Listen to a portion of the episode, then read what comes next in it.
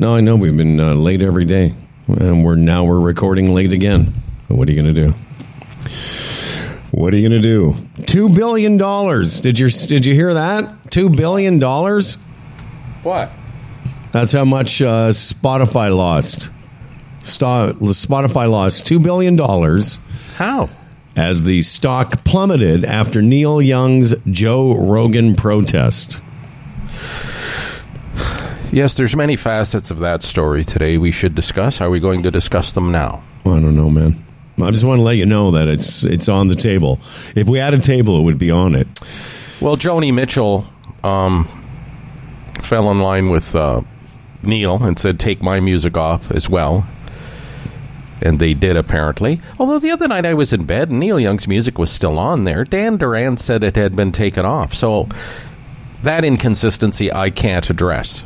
Uh, same with Joni Mitchell. We were um, listening to some music yesterday, you know, one of those uh, Spotify playlists, and uh, mm-hmm. all of a sudden a Joni Mitchell song came on, and I remarks to Rachel, I says, I says, what's Joni Mitchell doing on our Spotify playlist? Well, if they removed her, does that mean necessarily that it would be fall out of a, a playlist? Freddie, if you've I don't, downloaded I don't have an answer. It, like uh, so many, um, but. Spotify has come out and said they are going to have um, COVID advisories now. Yeah, I heard that. On Spotify, which is cool. What's that guy's name? Eck? Something Eck, the guy that runs it. Brilliant idea. Now he's a gazillionaire, I guess. Well, not E K. Now. The well, yeah, is it Eck or E K? I don't know. I don't know. E K?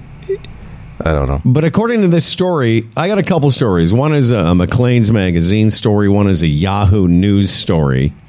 But you're right. Spotify is going to now require or post a, a disclaimer.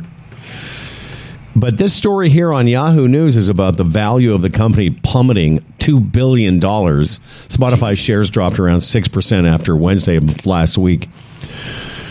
Um, I mean, a lot of the markets have been down for sure, but Spotify's losses, according to this article, were more significant following criticism over Rogan's show and Young's moves.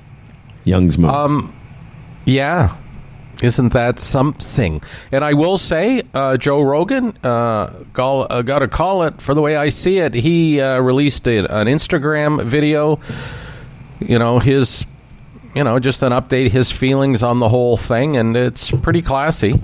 You know, he's come out and he said he, he agrees with the advisors. He just wants everyone to know that, yes, he's had some misinformation on there, but he has those people on just so they can be heard, and the audience can make their own decisions. And he says, I always like to follow the whack jobs up with other doctors like Doctor Sanjay Gupta.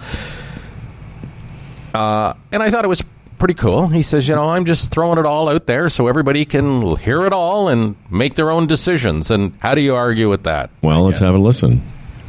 Hello, friends. Uh, this is nine minutes long, so I'm going to play like a couple of seconds of it over the past few days. And first of all, to say thank you to everyone that sent love and support. I truly, truly appreciate it, and it's been very nice to hear from you. I wanted to make this video, first of all, because I think there's a lot of people that have a distorted perception of what I do, maybe based on sound bites or based on headlines of articles that are disparaging.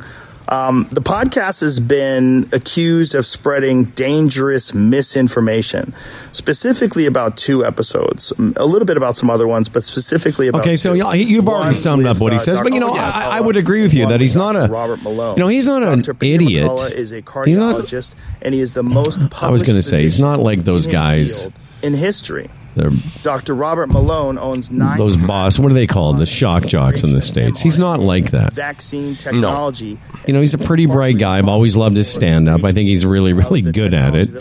Um, and I'm not surprised that he's addressing it this way because he's not a Lugan or whatever. You know, he's not a moron. No, I know. And I mean, but he personally has said some questionable stuff, but okay. But, you know, there's a fine line here, too, and he recognizes it through there. You know, there's... There's opinion, uh, episodes were labeled as being dangerous, and there's misinformation, yeah, misinformation, and that's what Spotify is coming out and said, you know, this is a dangerous, this can be a slippery slope. There's lots of opinion on Spotify that the guy at the top doesn't agree with, but it's opinion.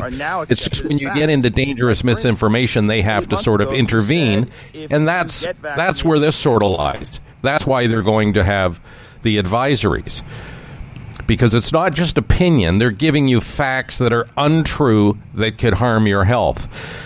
So all around, I just think it's been handled pretty well, to be honest. Yeah, there's a deeper article here in McLean's. I, I had taken a... I was going to send this to you, and I thought, oh, no, I'll bring up this point. You know, the, the article goes, is basically about Rogan and, and Spotify and Neil Young. At that at the time this was written, it didn't include Joni Mitchell. But in the article, they talk about this era that we're in. Uh, they go on to say, it all sounds so frivolous, the music and Joe Rogan and such.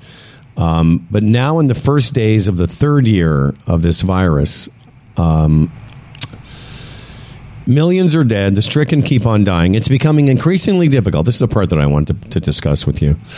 It's becoming increasingly difficult to discern what the basic facts are, and the uproars are unfolding in the midst of what has been called a crisis of epistemology. And this, what this, uh, this phrase I love. What that is, is the philosophical way of describing the erosion of common understanding understandings about not just what the truth is, but about how we're all supposed to go about the work of figuring out what the truth is in the first place. They finish by saying, facts used to matter, now not so much.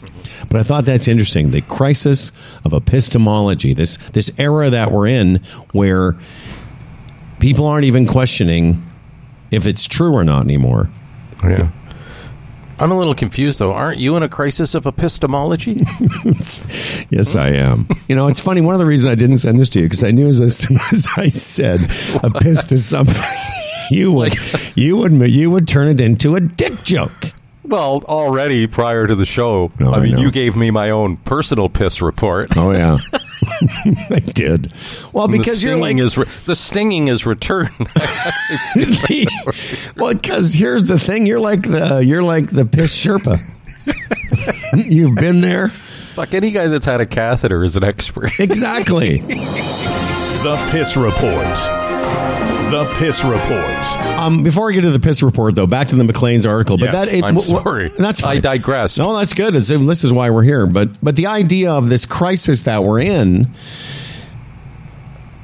the the, the way of describing the erosion of common understanding, not just b- about what the truth is, but how we're all supposed to go about the work of figuring out what it is in the first place. Facts used to matter, now not so much, because mm-hmm. it, we, we, we've just seen the erosion.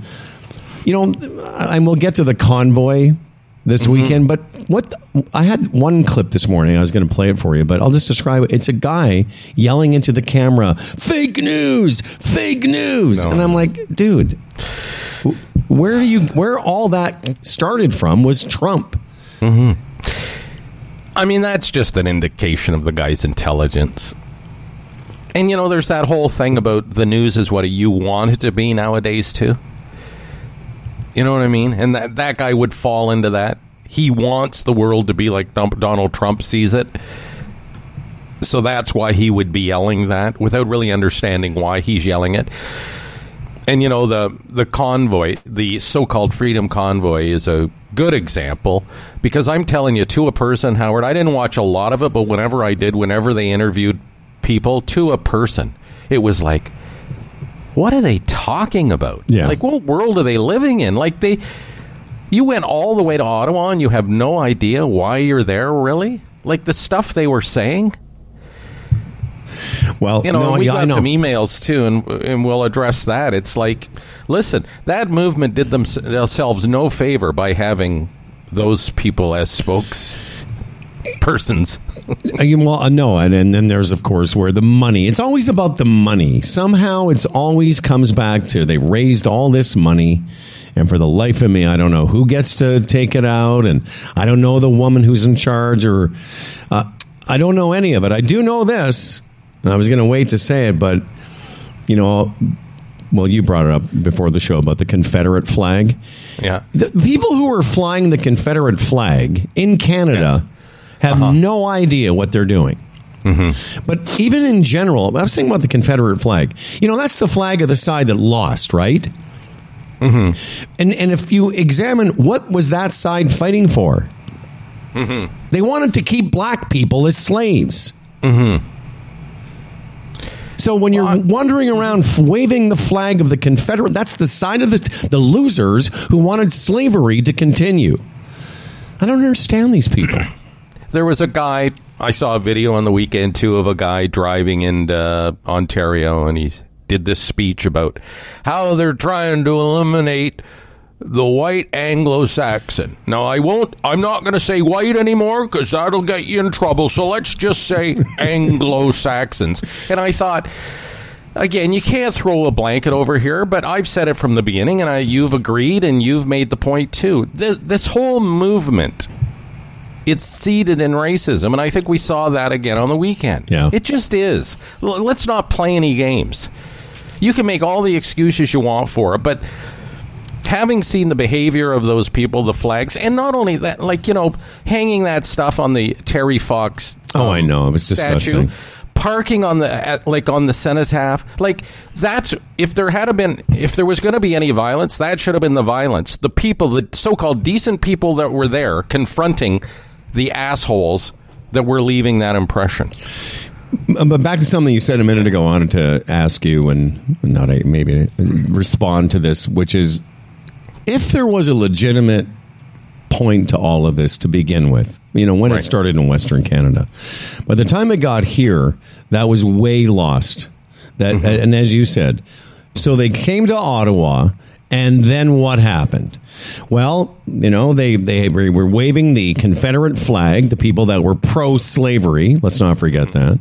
And they were also, of course, uh, hanging the Canadian flag upside down, festooned, that's the word I love, uh, decorated with what, Fred? Swastikas. Yeah. And and as I said, I was sort of joking with Rachel. I said, "Yeah, that's the motto, you know. Uh, uh, we're uh, against uh, we're against vaccine mandates. Dot dot dot, mm-hmm. and Jews. It's like how they can pigeon, how they always find a way to to somehow rig the whatever they're talking about to, to include anti-Semitism."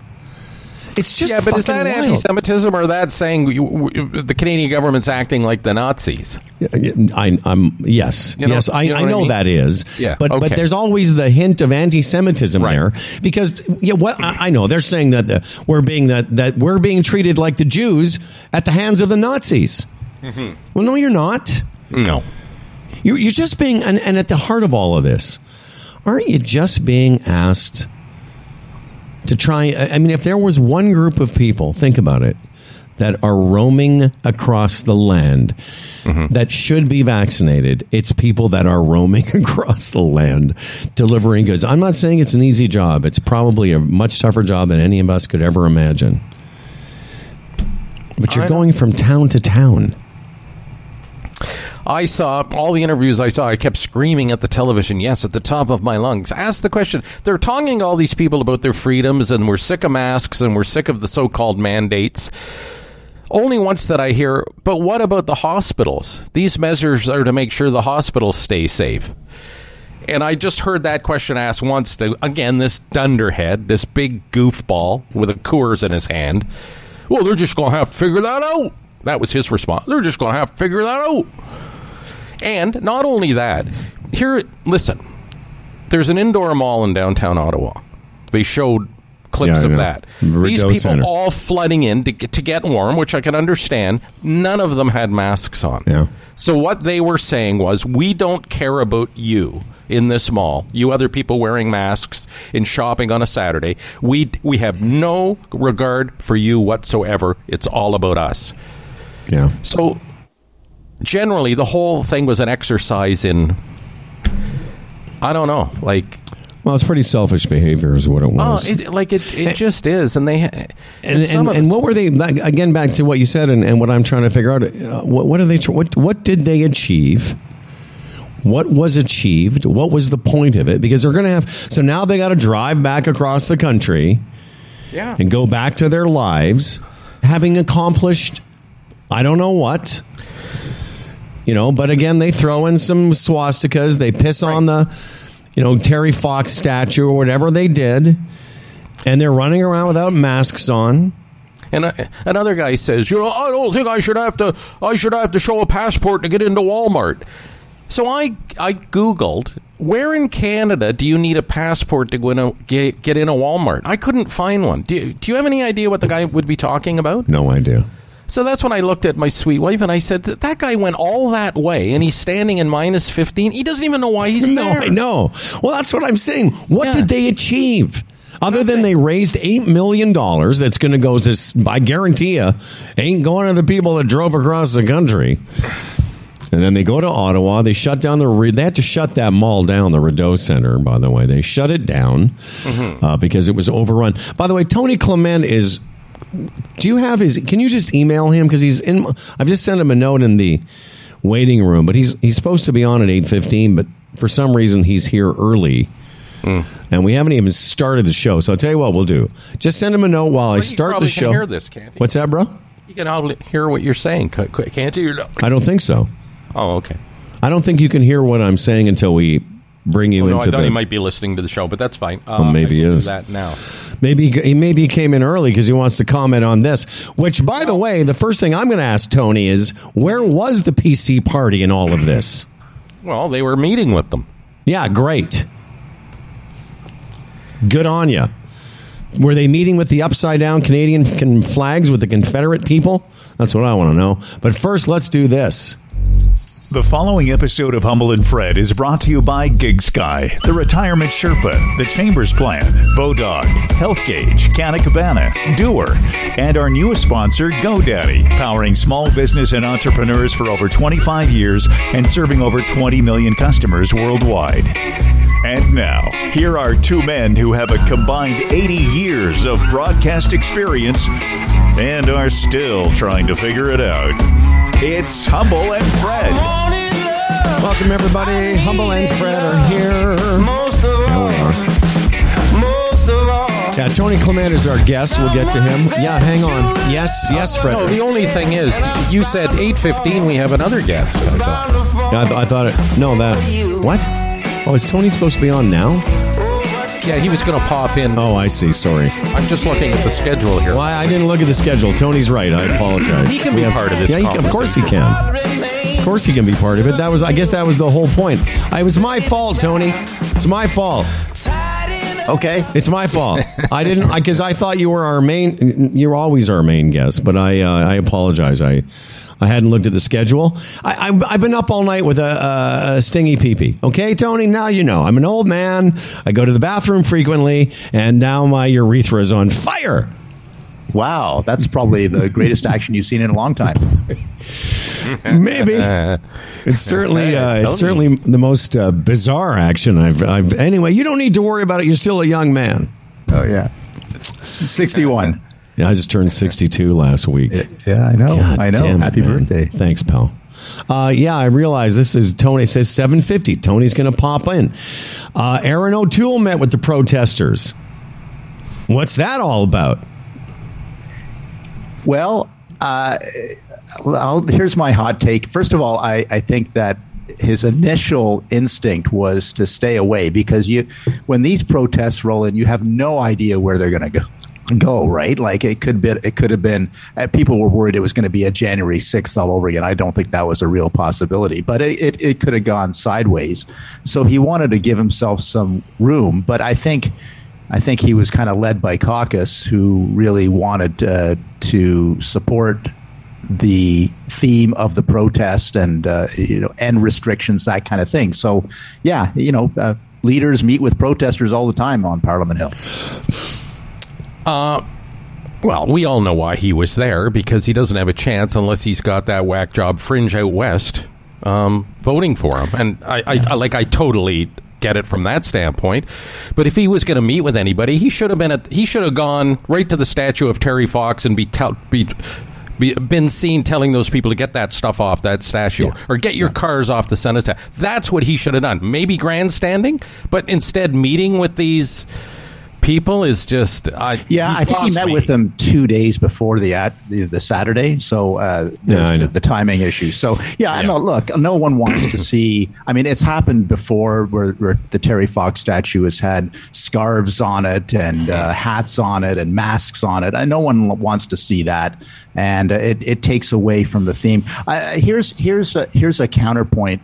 like I, you know, we can go on all day about some of the right. ridiculous stuff that happened at the at the rally, but uh, and and Howard, you mentioned this on a previous show, and uh, you, you were trying to figure out what's going on here, and I, and I thought that was a, a high degree of integrity for you to to you know to to get outside your comfort zone a little bit and to try to think what's going on here. I know what you're talking about. A couple of days ago I was saying, like, it's easy to be mad at these people, it's easy to think they're a bunch of goobers, and it's easy to think that, you know, they're just the stupidest people in the country, but they're also people that are that are just like us. They just right. they they decided they took the blue pill, we took the red pill, and they're seeing things in a different way than we are.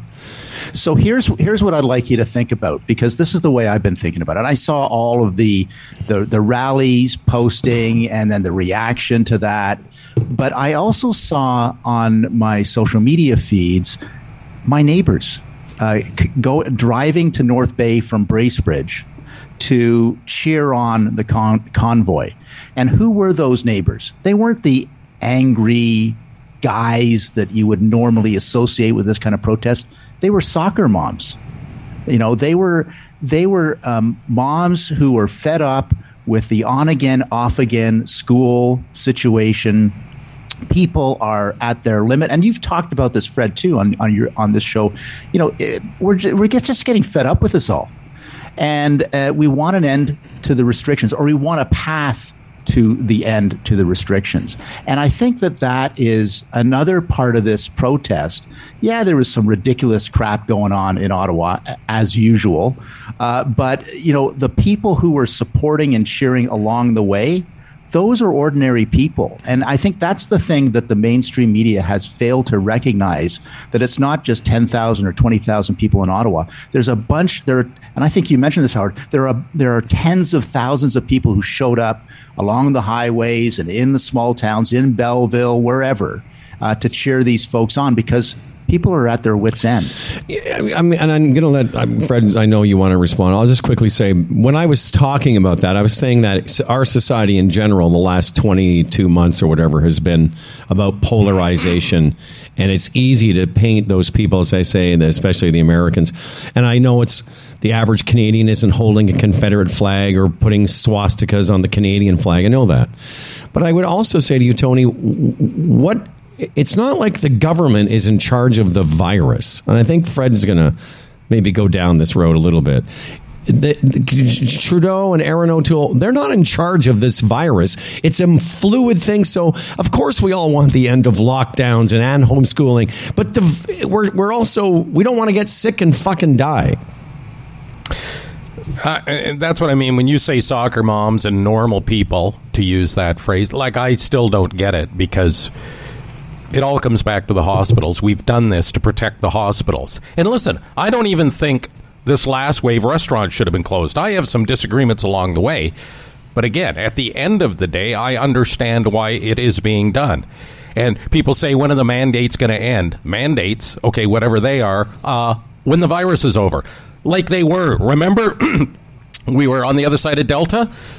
We the mandates were over, pretty much. We were on our way there. And then this Omicron thing comes along, and it's a moving target, and we had to readjust. Like, why is that so hard to understand? Yeah. Yeah, of no, course I- we're all pissed off, but we have a virus totally sort of unprecedented, which is taxing our health system, and these are the measures we have to take, like we would take war measures. Like, why is that so hard to understand? Yeah, I think it was very understandable three uh, two years ago. Uh, you know, but and Tony, we, were, we just had this one in December. Yeah, and and most people got a common cold, you know, because they were vaccinated, because they were vaccinated, you know. And I'm I'm triple vaxxed, so I want I want to state that. No, I know you are. So are we. Yeah, yeah. So so so yeah. No, I, I all I'm trying to do, I, I I'm not trying to justify. I'm trying to explain. No, I get and, it. And and and mm-hmm. people are are. I've never seen this to this extent. People are angry, frustrated. They're, you know, the, the demands of this trucking leadership to have the governor general and the Senate kick out Justin Trudeau. It, it's it's it's bizarre. Yeah. It, it makes no sense. A lot of this makes no sense. And, so, and, but people are reacting. No, and I get that, and I and I understand. And you make a fair point that the people along the way that were cheering the truckers on are just like every, they're just our neighbors, and nothing wrong with that. It's fine. What I would say is cheering them on to what end? Because the truckers weren't going to go to Ottawa and end the fucking virus. It and was the Canadian we, trucker, the Canadian Truckers Alliance disagreed yeah, with absolutely. it. They were embarrassed but, by it. I'm sorry, Howard. No, I was going to say, because in the end, they went there to do what? And and Fred and I don't, I don't think we have the answer, and I don't know what they've accomplished, because today on January thirty-first, another couple hundred Canadians Canadians may die of this virus. fifteen thousand are going to get it or more. So they didn't end. There's no mandates, although the Ontario lockdown ends today, but part, part, part of it. I'm just saying, Tony, I get what, and you're make, you make a fair point. It's they're they're not the whack jobs we see pissing on the centipath or whatever. Yeah, no, and, Centipath. And, and, what is it? Yeah, no, it what did I say? The Cenotaph. Not the Centipath. What's it called? Cenotaph. Whatever. Centipede. Centipede was a good video game. This is why I'm not in yeah. Parliament. I don't know the names. Just, Tony, let me just add this before. Yeah, sure. Um, on on the tail end of what Howard um, said about these people. You know, they talk about a freedom rally. No one's lost their freedom. I may be naive, but you are totally free not to get the vaccine. There is no vaccine mandates in this country. If you don't want to get the vaccine, don't get the vaccine. You are free to make that choice. But then, you know, there are consequences that come with that. Then the government is free to say, okay, you're going to be excluded from this or that. And then if I heard it once, I heard it a thousand times on the weekend. I got to feed my family. Well, you know what we're all like. I would take a bullet for my kids. Would you not all take a bullet for your kids? Well, one of them. Take a, you won't take a fucking vaccine for your kids? Yeah. yeah. Yeah. Like, holy cow. I know. Man. Yeah, I know. I know. And, and this is the great divide. And, and uh, if I may put on my partisan hat just yeah, for do it. a mm-hmm. nanosecond. Okay. Yeah, because I'm going to ask you a P C question in a second. Yeah, yeah. Because, you know, uh, I'm really disappointed in Prime Minister Trudeau because, uh, you know, back in the election last fall, he, he was losing ground to Aaron O'Toole. It was uh, uh, people were on his case, and then he found the silver bullet to save his campaign, which was to go after the twenty percent of the population that was unvaccinated, demonize them, run a campaign on how horrible these these Canadians are, and he won the election. Mm-hmm. Uh, you know, and because yep. there's eighty percent who were vaccinated. Uh, you know, I get that. Mm-hmm. But, but you know, that's not what a leader does. And when he came in in twenty fifteen, his big mantra was Stephen Harper is a divider. Stephen Harper is trying mm-hmm. to demonize a section mm-hmm. of the population, whether it was Muslims or whatever. Mm-hmm. Uh, I'm going to be the great unifier. Where look where Justin Trudeau is now. And look at the kind of leadership he's offering. And he's he's seeking, he is continually dividing Canadians. And that's not leadership. You can win elections that way, but that's not real leadership. No, I agree. And yeah. in the and I was saying this on the weekend to my sweet wife again, because she's really the only person I... You know, you really need to get on, uh, you should go online. You should be talking to somebody. Uh-huh. Well, you know what bugs me, you know, and he was supposed to be the great guy for the next generation. He was going to have the answer. He was going to understand this generation that's sort of been... pushed to the side, so to speak. Where is he on the price of gas? Where is he on the price of food? I don't hear anything from him. You know, my daughter's in her thirties now. It costs them like thirty bucks more to fill up, uh, you know, their truck. You know, they didn't get a thirty dollars. But you're kind of losing me how, how he's gone from dividing the country to also being oh. responsible for inflation and the price of gas. No, no, what, I, what I'm saying is he's dividing and he's not even address. He, I agree with Tony. And he's not even addressing the big pressing issues of the country right now. That's all. I don't even hear him talking about it. But because we were on Trudeau. And yeah. And so my point was uh, was simply that yeah, there's a lot of division in this country yeah. and the political leadership ain't helping. Okay, well, yeah. but then but just before we, and by the way, thanks for popping in. I should have read the I should have read the show notes because I'm like, why is Tony on at seven forty-five? Mm-hmm. Anyway, um. You know, as somebody that has voted uh, progressive conservative, but not all the time, but I have, I find it sometimes hard when I see what, you know, this is your party, so that's fine. I'm not going to, you can support them, and I want to support them at times, but sometimes I find it hard. And and this weekend, again, reminds me of why sometimes I find it hard, because... You know, and you can say it's guilt by association. That O'Toole met with him a few days ago, whatever, whatever. But there's always some kind of P C stink around this. What would you say to someone like me, like that? That I'd like to support that party uh, in a lot of ways, and but in some times like this, I'm always like uh, the upside down flags, the Confederate flags, the Nazi symbols. You know, there's always, it's like the Tim Hortons uh, slogan, except it's, there's always got time for the Jew hating, you know, it's, all, it's always something in there. So tell me why, why is that, that they're tough to support at times? Yeah, I think the the, the, the narrative against them is that uh, they don't have control of the more extreme elements uh, of, uh, of, of the conservative movement, which is probably true of the progressive side too, but the, mm-hmm. the media scrutiny of that is, is somewhat less.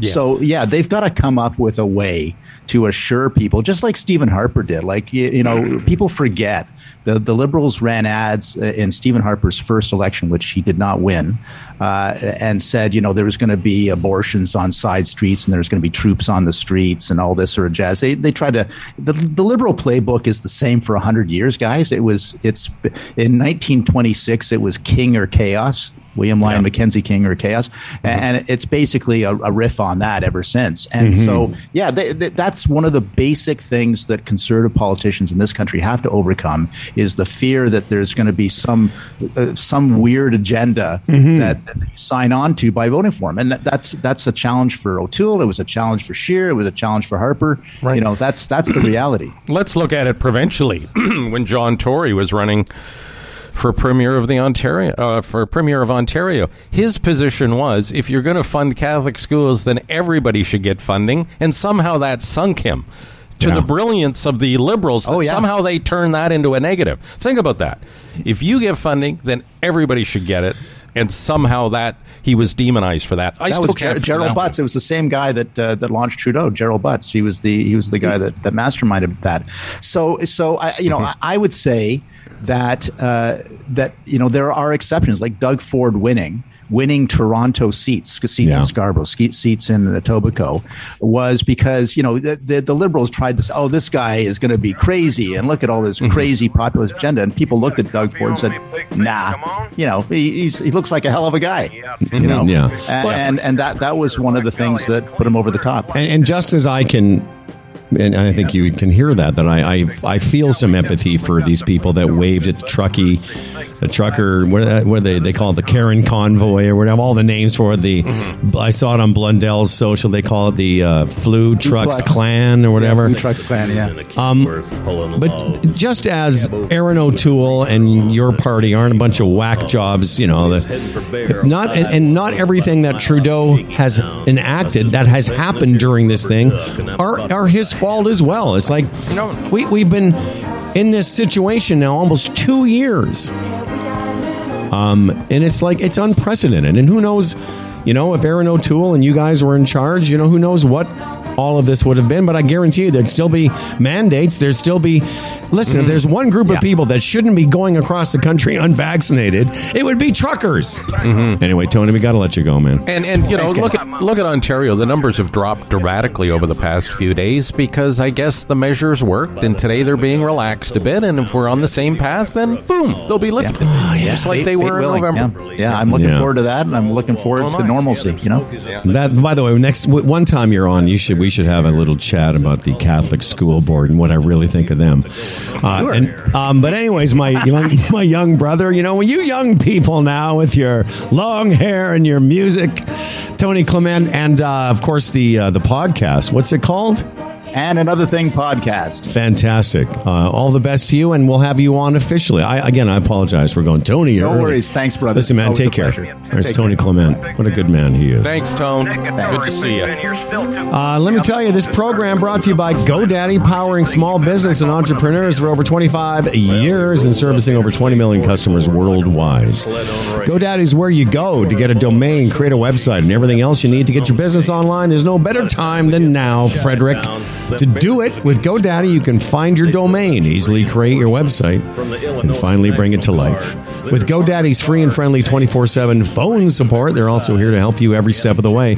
You can even start your website for free with GoDaddy. No credit cards even required. Visit GoDaddy dot c a to learn more. Hey, uh, Tony Clement, let's say that he was brought to you by the Chamber Plan. Chamber Plan dot c a, Canada's number one group benefits plan for small business. Get a free quote today. Go to Chamber Plan dot c a. The Chambers Plan permits small and medium-sized business an opportunity to provide a benefits package for their people. Doesn't matter, you know, there's a couple of people in your company, there's one hundred people in your company, they can design a plan for you that's very, very affordable. They, you know, and they've done a great job of keeping uh, the reins on, uh, on premiums. They really have. Uh, COVID, uh, they cover uh, COVID. Uh, even when you're traveling, if uh, that's part of your package, prescriptions and dental and uh, the Teladoc system, all sorts of uh, great products under the Chamber Plan umbrella. Take the time today. Find out how you can be part of this. Chamber Plan dot c a. I mean, it's, I, obviously, from Tony's perspective, it's all about, you know, the P Cs. And I, and I get it. And that, and that thing, you know, that I'm glad you brought that up about Tory, because I still don't understand. But again, it's also the, we shouldn't be surprised the Liberals know how to play politics just like the P Cs do.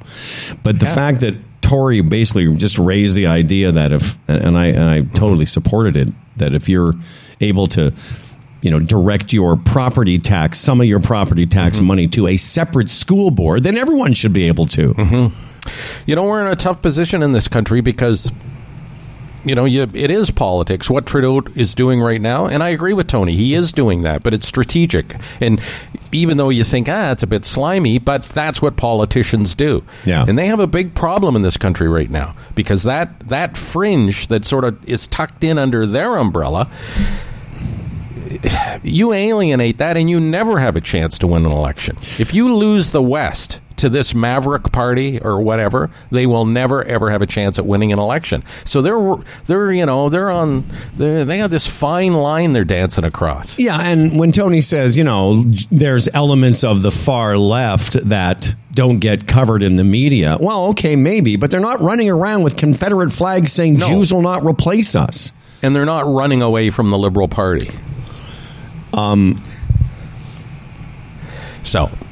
There's a, you know, you brought up, I, it's, I, I was joking around with, you know, it's funny when we come back from three days off, you know, you say this about a, you know, oh, I was telling my sweet wife, mm-hmm. uh, Jalise, and I come back and go, because I'm really the only person I've spoken to in person since I saw you on this Zoom call last Thursday is Rachel.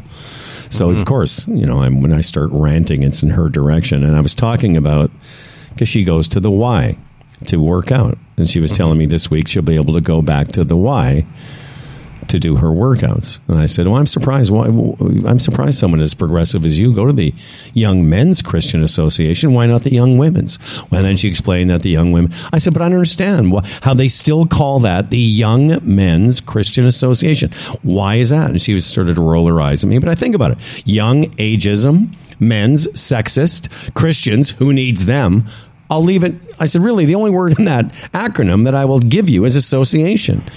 But it seems a bit, I was I was joking with her, but it does seem a bit antiquated that in twenty twenty-two, you could have a Young Men's Christian Association anywhere. I mean, it seems a bit exclusionary to me. Well, they don't, it's like K F C. They don't use that anymore. I know. K F C, but... But that's what no. it stands for. Well, there's a Young Women's um, thing, too. Yeah, right? But not like, she was explaining to me, it's not quite the same... Hmm. Hmm. Like, they're all known as the Y now, of course. You know how I would handle that? If Delise said to me, I'm going back to the Y, I would say, why? Why? I know what you'd say. Because I want to. I want yeah. to go to the Y. Why? That would be so and much that fun would go for on. Oh, fantastic. And then well, she'd roll her eyes and leave yeah. the room. Well, we were in the car at the time, but I know she was rolling her eyes at me. I kept saying, I don't understand you. How could you be part of that organization that excludes anyone? The fact and then, that you, you, and then you've slammed on the brakes. Out! Get out! Yeah, that's what I did. Uh, anyway, it's a very interesting time, and now this has come to our country, and we got these people that are angry. And as I said to Tony, you went to Ottawa, but there's no, you didn't accomplish anything because there's still vaccine restrictions. And as you yeah. point out, you can go anywhere where no one's freedom is being restricted. Well, th- again, that's what it gets back to for me. That, that right off the top, that's the aggravating part for me. This is Canada, such a wonderful country. And yeah, our measures have been a little stricter than the United States, who we are exposed to all the time. But, the you know, look at the numbers. Freedom uh, convoy. Who's lost their freedom? Like, no, no. Special times, special measures. And did we not get an indication again in the fall when Delta was on its way out? Everything was being lifted. It was being relaxed. It was the responsible thing to do. And then Omicron comes. It's like these people don't want to hear the reasons why. And it all, and again, it, it all comes back to the hospitals protecting them. Yeah, no, but that's you're, I want to just interject, and because yeah. that was the point I was trying to, to make to, yeah. to Tony. Justin Trudeau didn't cause a, a, another no. a, another a variant. And by mm-hmm. the way, I've seen a couple of stories recently, and I'm sure you have too. There's another variant that mm-hmm. is part of this family of variants, the B one, whatever they're called. But there's a B two variant that's bubbling under.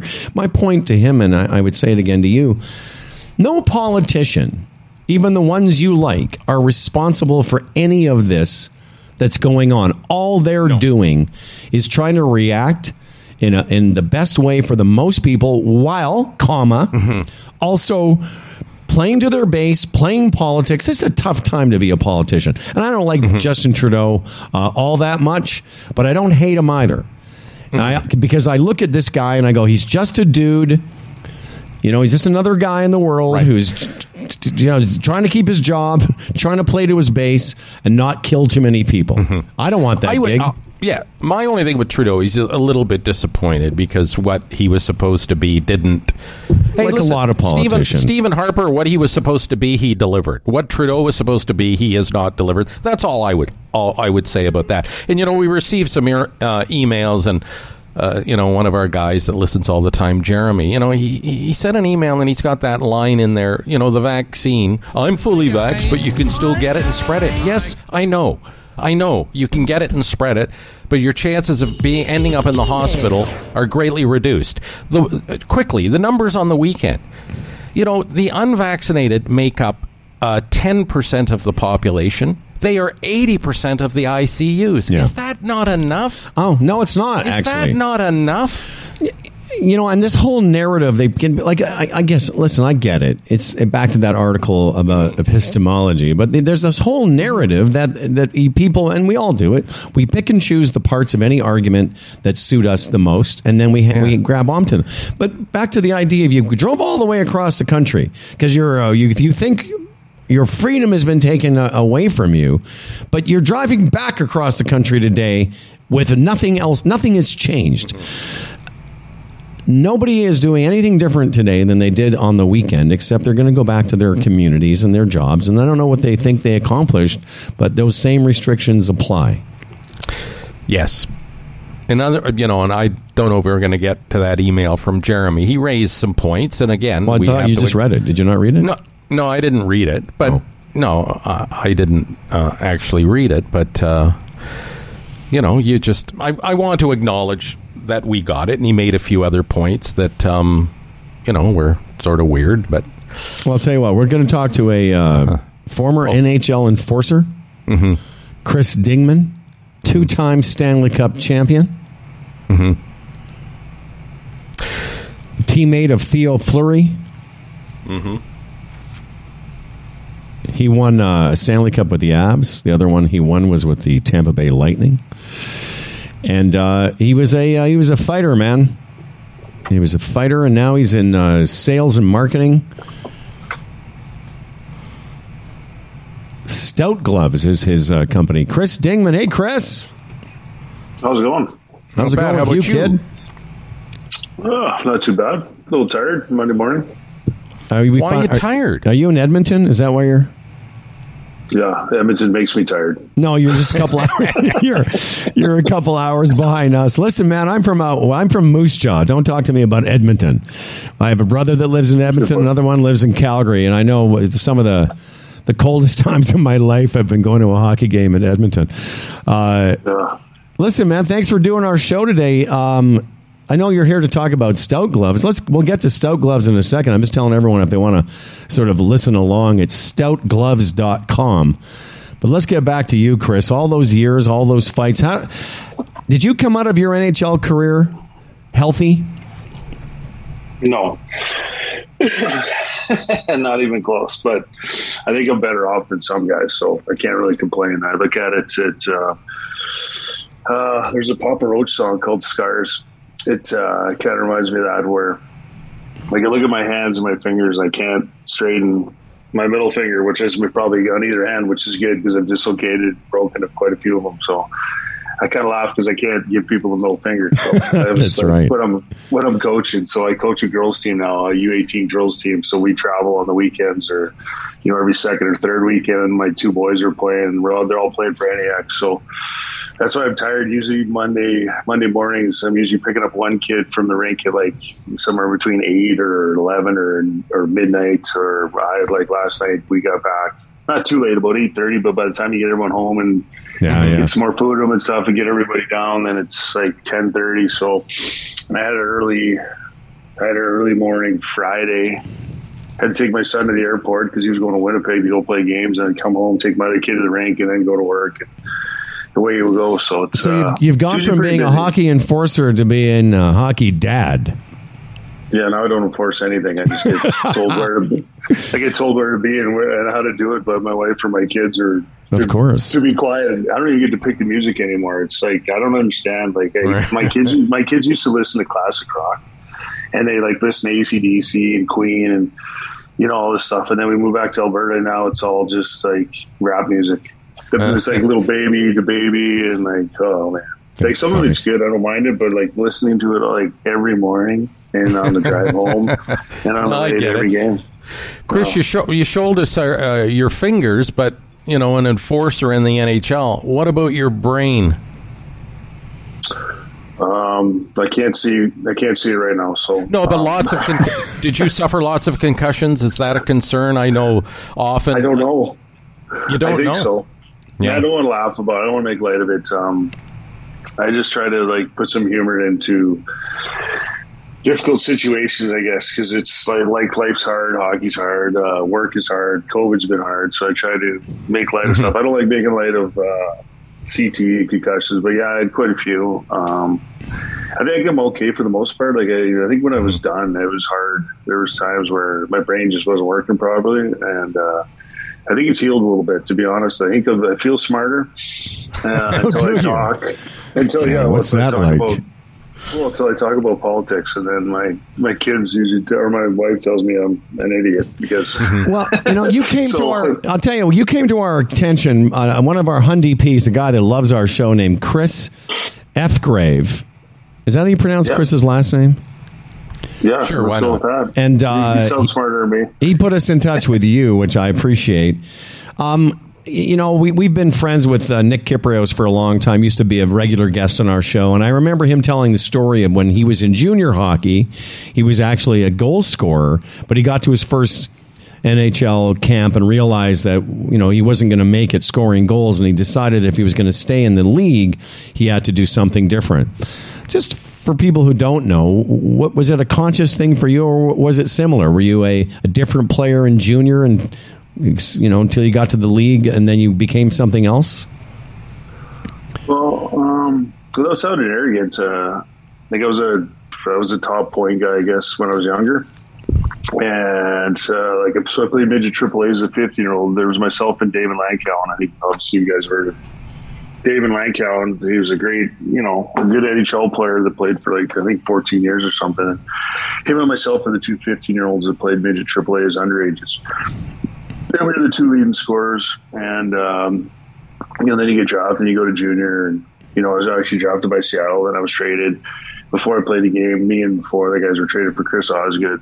Uh, and then I got a call from Kelly McCrimmon. It was like, "Hey, it's Kelly McCrimmon. We just got you know acquired your rights, you know, from the Brandon Wheat Kings, or you know, or Kelly McCrimmon from the Brandon Wheat Kings. Sorry, we just acquired your rights." Like, what are you talking about? Where's Brandon? Like, so they went to go look. And, yeah. Yeah, like my dad and my mom and I were like, where's Brandon? I lived in Edmonton, but it's like we, I was there for, you know, studying Brandon, to be honest with you. And like forty-two thousand people. I was like, oh my God, what the, Jesus Christ. Like, what are we doing here? So there wasn't, uh, wasn't a conscious decision, but my dad, uh, he'd done some work for Glenn Saylor.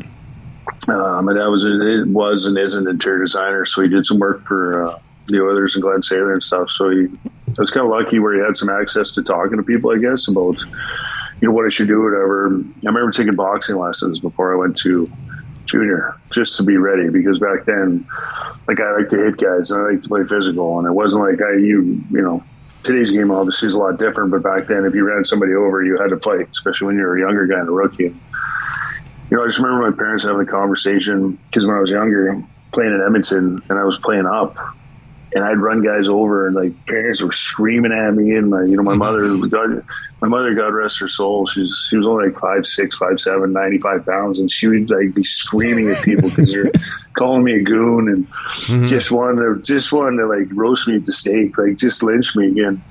So I just remember my, um, you know, my dad and my parents talking to Kelly McCrimmon and saying like, he's not going to be a goon, he's not going there, he's not going to be a fighter. Kelly's like, no, we don't want him to be a fighter, you know, we want him to be a player. You know, and Kelly was true to his word, but the problem is when you play in the Western League back then, you had to fight. Like, there was no, I don't want to fight. Like, if you ran somebody over, uh, they were you. You had to fight. I mean, you, did you see my background? Is yeah, it looks great. That's your daughter, is it? Yeah, yeah, that's my little, that's my little baby Willa. Yeah, I was going to say that that better that better belong to you, or we're going to have to have a different conversation anyway. Oh no, that's my little baby yeah. girl. I, we, I did so many Zooms over the years.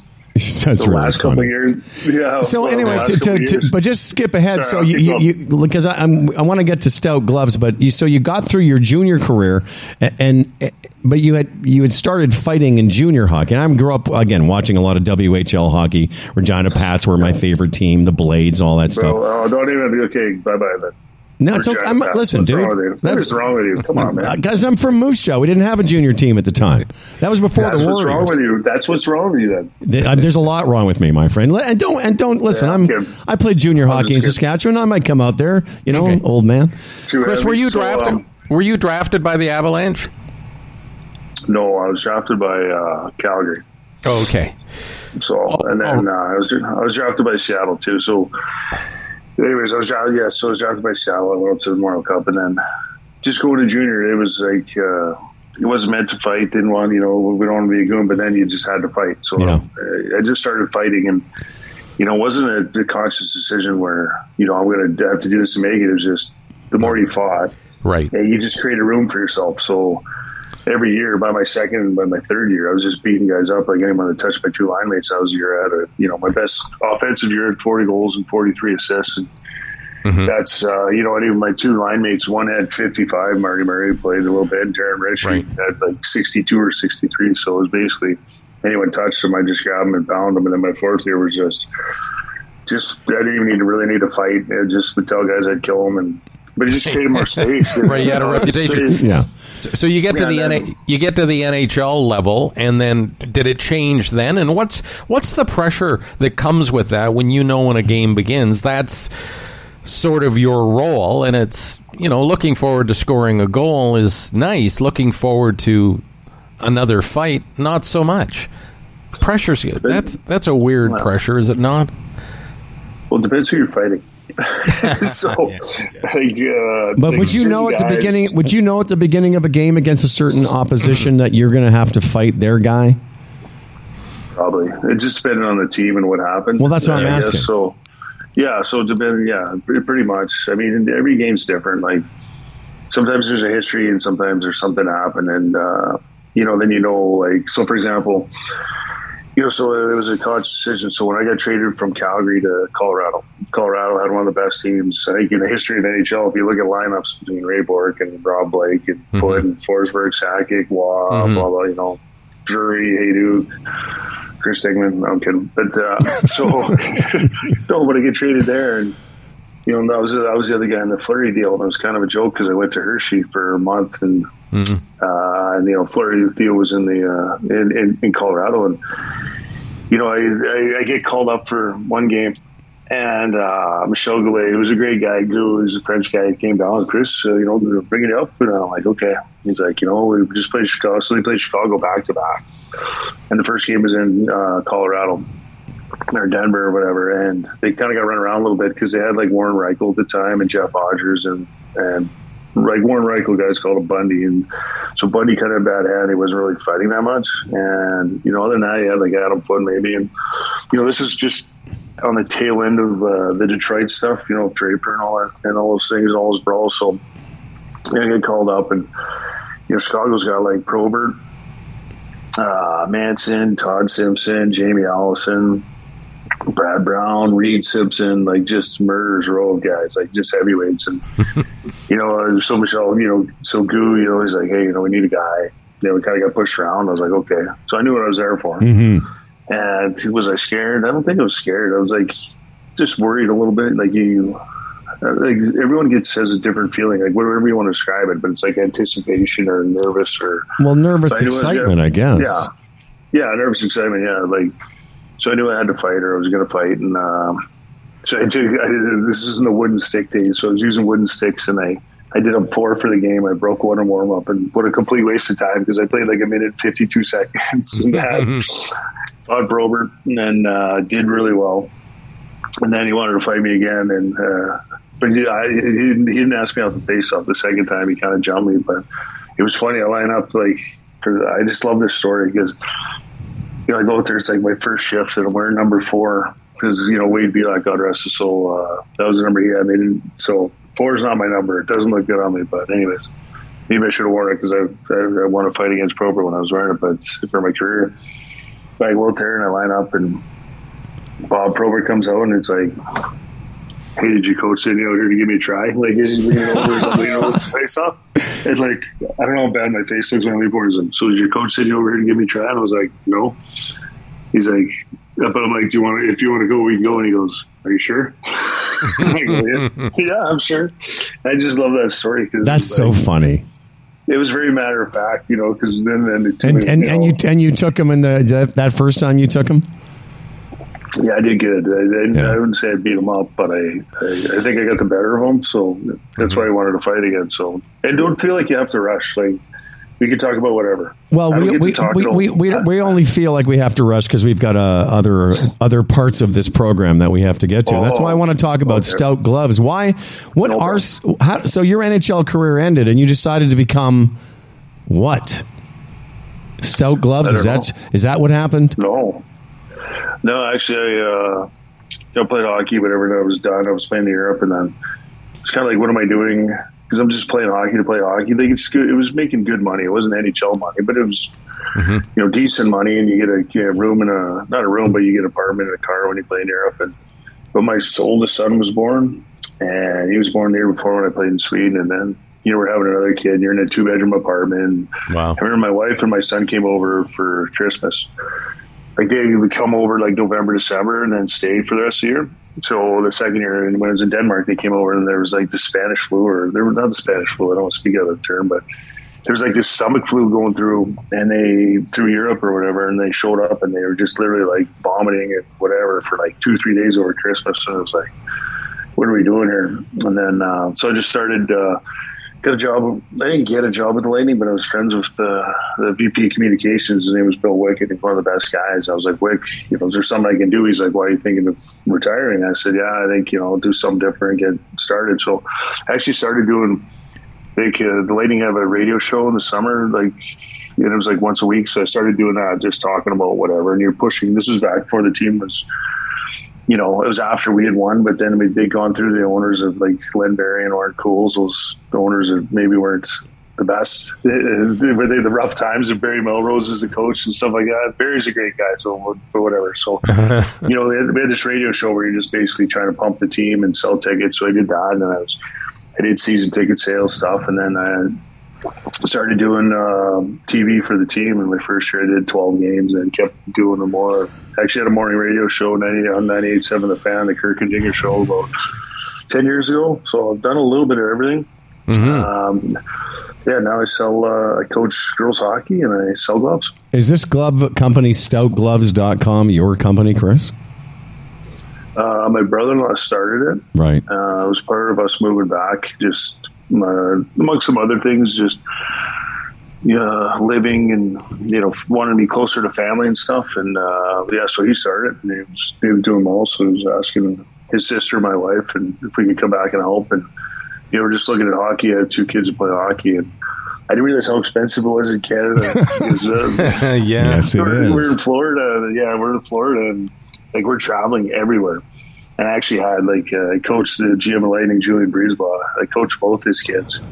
He's a great guy. He's a real smart hockey mind and terrific shape too. That guy can do one-legged box jump. It's ridiculous. Like, like we're talking like four feet. And anyways, really, whole oh. different. Oh, oh my God, whole different story. But. Um, You know, you're traveling around everywhere. Like, you got to fly everywhere for the most part, because there's only so many teams in Florida, especially if you play at a higher level. So, yeah, it's just the cost of hockey. So I came back, and uh, now I sell gloves, which is kind of funny because I think the absurdity of it is, you know, I used to drop my gloves and punch people in the face, and now I uh, right. sell safety gloves. So uh, it's have- primarily for – Go ahead. Uh, and, and just to be clear, everyone, uh, this is uh, stout gloves dot com. If you go check it out, that's Chris's company. What or do, .ca if you're in or .ca, yeah, yeah. What? Industrial gloves, specialized in impact and uh, and cut resistant gloves. Yeah, yeah these, these are like real. Worn, you could have worn them in the N H L. These are real, like grown up man gloves. Yeah, um, they actually work. Yeah, they actually work too. Because I uh, during COVID, you know, when we've uh, been locked down and uh, you know so many different times, I actually I like working with wood. I took I actually took home ec uh, back in you know junior high and high school. I took home ec because I'm like. I'm going to be one of two guys. It's going to be a class full of girls. So my odds are really good, and yeah. I get to eat whatever I make. So I did that, and I took industrial arts, but actually I like working with wood. So I've actually, uh, in, our, in my garage, I built the, the I built the boys' hockey stalls myself. And, you know, uh, I'm using a skill saw, I guess it's called, or whatever. Mm-hmm. So, like, and sometimes I'm not very skillful, and I missed a piece of wood, and I caught my finger, and I had the glove. I had my cut-proof gloves on, and I was like, oh, man, this actually works. Thank God. I was like, holy shit. You know, like, it would have been bad. Like, my finger, mm-hmm. the tip of my pointer finger would have been gone. So. Well, that's a great endorsement of this product. Um, before we let you go, I was just curious about something, because you had one hundred twenty fights. What don't the, what doesn't the average fan, what don't they realize about a hockey fight?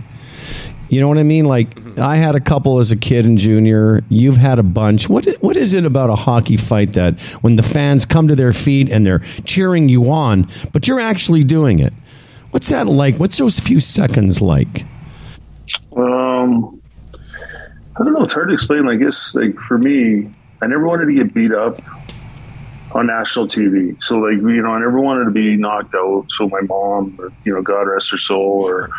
You know, my buddies would just, I just didn't want to get embarrassed, I think, was for me. So it was kind of a nervous thing. And, um, you know, the other part of it, too, I think, is just, I mean, part of that try not to get hurt thing is that, like, I remember people, they, they did the Hockey Fights website, like hockey fights dot com, and I'd mm-hmm. go on there and watch all the fights. And Wendell, like, some, like, of the, some of the Wendell oh, yeah. stuff is amazing. I know. Like, when he's still hitting a guy, when oh, he was down. Oh, like, yeah. Was like, when, yeah. That stuff, oh, my God. Like, yeah. I was like, like, even Dave Brown, when he fought Jim Kite, I think it was, and it's like, and he's down, and you see his arms go up, and he's trying to, and I'm like, yeah. anyways, um, yeah, just, uh, it's just like the nervousness, I guess, yeah. uh, trying to get into it and, and, and fighting, and just uh, people, like, what people don't realize is that when guys are fighting, it's when people critique you and say, oh, you know, like later on in my career, like, you know, you wouldn't stand back and throw, or you wouldn't whatever. And what people maybe don't realize is that I dislocated my right shoulder. I had a bunch of concussions. I probably mm-hmm. shouldn't have been playing, but I just wanted to keep playing and try and make as much money as I could so I could afford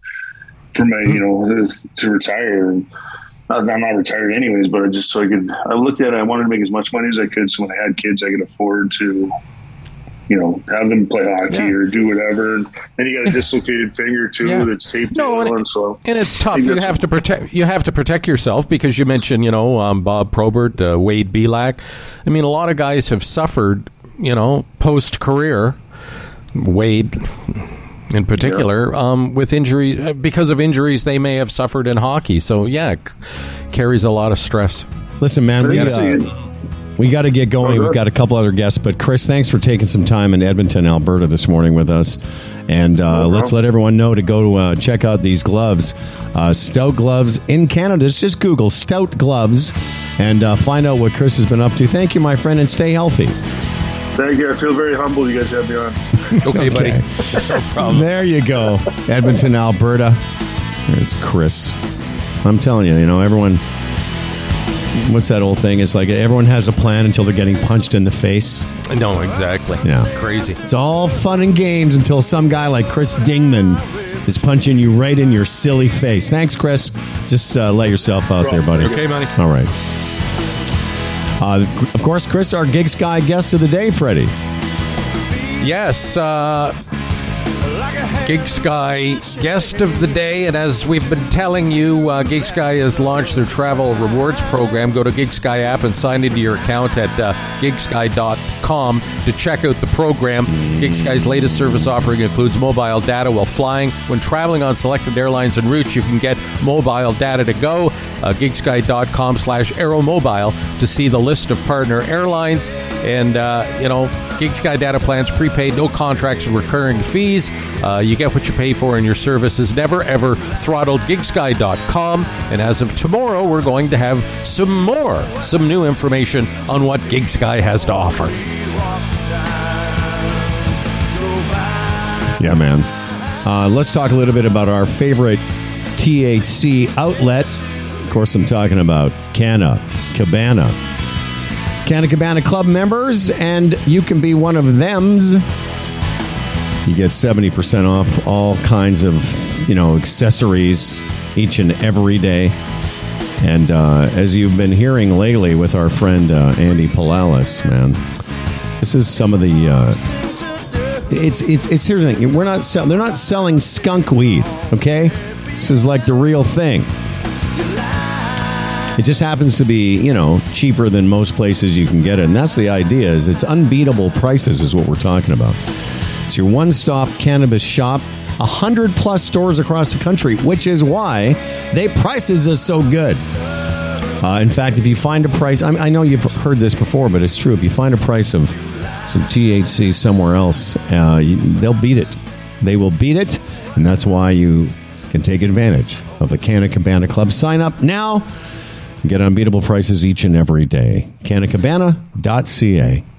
One little co- uh, um, correction here. I got so used to saying the other thing. At GigSky now, it's H F twenty twenty-two for five dollars yeah, off. I, okay.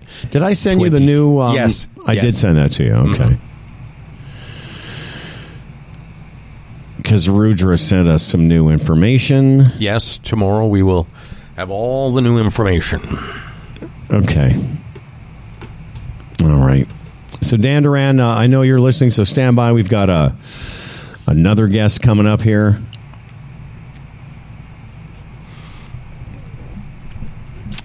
I just want to make sure I've got the right GigSky stuff for you. Yeah. Yes, I've got it. All right. Very good. Mm-hmm. I, uh, I've been talking about this podcast. And I wasn't really impressed with the first couple episodes I listened to. It's the Fly on the Wall podcast with Dana Carvey and David Spade. And as I said to you a couple weeks ago, I said, you know, if it wasn't those two guys, you'd never listen to this thing. But I gave it another shot because really what their their whole spin on the podcast is, if you're a fan of Saturday Night Live, they're basically inviting, it seems to me, former S N L members to talk about the experience of being on Saturday Night Live. And I got to be honest with you, I listened to another one recently. It was with uh, the two of them and Conan O'Brien, who famously was a writer on S N L for a long time uh, before he became Conan O'Brien. And I found it fascinating. And they've sort of found a little bit of their rhythm. And okay, you know, they're not great broadcasters, but I, I do want to recommend it in that you might, if you're a fan of S N L, Uh, you might find it fascinating. Their guests so far have included Conan, Tina Fey, Chris Rock. And I just found it fascinating that, especially listening to Conan and talk about how the writers used to stay up all night and then they pitched the guests. And I, I just, mm-hmm. I got through about half an hour or forty minutes of it. And I thought, okay, I can take the fact that they're not great broadcasters and I just found the subject matter fairly compelling. So that was my takeaway from the weekend. Watched a couple of movies, saw some, you know, Netflix stuff. Did I can't remember. Did you get through Ozark? Are you done Ozark now? Yes. Have you started the uh, Righteous Gemstones like I recommended? No. Come on, man. I I will. I'll get to it. Uh huh. I'll get to it. All right. Uh, did you see on over the weekend Johnny Fever died? Howard yes. Nessman? I was going to wait till Dan got here, but yeah. Oh, were you? Howard, oh, well, okay. That's fine. He might. He probably yeah. has uh, that. Uh, what? Are, I don't have the details though. Well, he was eighty-one. I don't know what he died of. I just saw the headline. I thought, oh, that sucks. I know. Especially, you know, that was such a great show, W K R P in Cincinnati, and especially for people that worked or worked in the industry or... Or wanted to work in the industry. Wanted to work in the industry. Just fascinating. It really was a clever show in its time. Yeah, it really was. And some, you know, sort of iconic episodes, the turkey episode, the mm-hmm. him saying booger episode, you know, it seemed like a simpler time. And then, of course, Tom, what's her face? Lonnie Anderson was the big pinup gal of her time. And then... I know, and, it, and that was another show that created the, you know, Jennifer Bailey, who would you choose? Like right. the, the movie star Mary Annie, uh, uh, Betty or Wilma. Even though, Bet, by the way, even mm. though Betty and Wilma were literally the exact same th- cartoon, just with different, mm-hmm. you know, colored hair. Mm-hmm. Uh, for me, it was always, uh, I was Bailey, I think, although I was... Uh, pretty concerned with Lonnie Anderson's boobs at one point. Uh, Veronica, for sure. Always been dark hairs. And, uh, I don't know, Ginger Mariana would be different. I, I think I think I'd like to uh, go out with Marianne, but I'd like to bone Ginger. Okay, yeah. That's a good uh, that's a good spin on it. Yeah. I get that. I think but Ginger I, would same be high way. When you said Veronica, you meant on uh, Friends? No, I meant Betty and Veronica. Oh, Betty and Veronica. I'm sorry, Betty um, and Veronica. Uh, yeah, Betty or Veronica and Archie. Yeah. It's funny my men went to Friends because I, I would have taken Jennifer mm, over Veronica. At the time, I was um, more into uh, Courtney Cox. Mm-hmm. That's her name on the show, right? Veronica. And then there was Phoebe. Mm-hmm. Who's Veronica on the show? There's no Veronica on that show. Oh, okay. What What's her name on the show? Uh, um, Courtney Cox. I don't know. I thought it was Veronica, isn't it? I have no idea. Okay. I'm still trying to figure out, what was I saying? The Centipath? But, what's it called? Yeah. So you say Betty, you're talking about Archie Comics? Yeah. What were you talking about? Uh, no, I know. I thought you meant Friends. I thought it was Jennifer. I thought uh, Courtney Cox's name on that show was Veronica. Is it not? I'm a loser. I don't know. I don't. What was her name? Monica. Oh, Monica, right, not Veronica. Right, okay. But you know what I mean. I would have taken... What was I saying? It's not, it's not called the Centipath, it's called the Cenotaph? Yeah. Okay. Mm-hmm. The Cenotaph. Hey, things yeah. happen. Yes, they do. Yes, they do, man. Um, so I was giving you a, a bit of a minor, you know, piss report, but uh, in the middle of the night, I had a... I, I just wasn't feeling great. And and I sitting there thinking, okay, is, is there something really wrong with me? And I thought, well, I don't. I started to feel a little bit warm, you know. I don't know what the hell is going on. But I, I looked down at my uh, HealthGauge watch. That's right, friends. The HealthGauge watch assured me I did not have a fever. It's a monitoring system like you've you, you've never experienced. It uses sensors, infrared and green L E D, gives you real-time data measuring things like blood pressure, oxygen saturation, heart rate, pulse wave velocity, activity levels, and so forth. And it really is something else. Whether you're looking at the app, it syncs with the fu- the watch on your phone, the app on your phone, the watch on your wrist. And right now you can get the Phoenix. That's what we're wearing. Get the Phoenix using the code HumbleFredHG for fifteen percent off at checkout. HealthGauge dot com is where you go. HumbleFredHG for fifteen percent off checkout. Check it out at checkout. Humble and Fred and Dewar Oh, yeah. A relationship made in heaven. Dewar, the makers of the world's most comfortable pants, present the world's most comfortable Valentine's Day contest. All you have to do is use the phrase love pants in our Facebook comments, and you'll automatically be entered to win a weekly prize of a pair of pants. And you'll be eligible for the grand prize of pants and a lot of other stuff, okay? Enter as many times as you want. Don't forget to use the promo code LOVEPANTS at Dewar dot c a for fifteen percent off at checkout. It's all there for you. Dewar Pants. Love pants, man. Love yeah. pants. We gave away our uh, first pair of pants on uh, Thursday. Uh, this week we'll qualify some more people. Just go to our Facebook page, as Freddie says. And this Thursday we'll give out another uh, weekly prize. And then a couple of weeks from now we'll give out the grand prize. Now, I, I'm only going to mention this because I don't think I... I'm pretty sure I didn't tell you what the grand prize was. That's okay. I can tell you later. It's a bunch of stuff. It's pants and all kinds of stuff. Michael, are you going to turn your uh, camera on so we can see you? There you go. There, hey, Michael. Go. Hey, good morning. Good morning. Didn't we talk to you before, Michael? Yeah, we did. We spoke uh, probably a couple of months ago, I think it was. Yeah, and it was funny because did you get? I, I think I sent you a note after, and we were talking all about your gummies, and I'm like, wow, that sounds fascinating. Then I go upstairs, and I see that I actually, I actually been using them. Uh, Michael Crestel is the executive chairman at DynaLeo. Uh, they've got some new C B D gummies hitting the O C S. But and and, and I gotta tell you, I have a bag of the DynaThrive upstairs because it's my every it is my bedtime ritual. I take the uh, ten milligram C B D gummies, and uh, I gotta say congratulations because not only do I use them, but apparently enough people use them. I've gone in a couple times to places, and and they were they were sold out at Christmas time. Mm-hmm. Yeah, yeah, thanks for that. No, it's been a very, very popular product, and uh, we're very happy with it, and we're thrilled to expand the line with um, bringing new products that, that you know customers are, are asking for. And uh, if it's helping people just a little bit, then uh, you know we, we're, we're really happy. We're doing our job. What are some of the things that you want people to understand about C B D versus taking gummies like T H C? Uh, I, I sort of have a, an experience. I want you to talk about what most people's experience is like.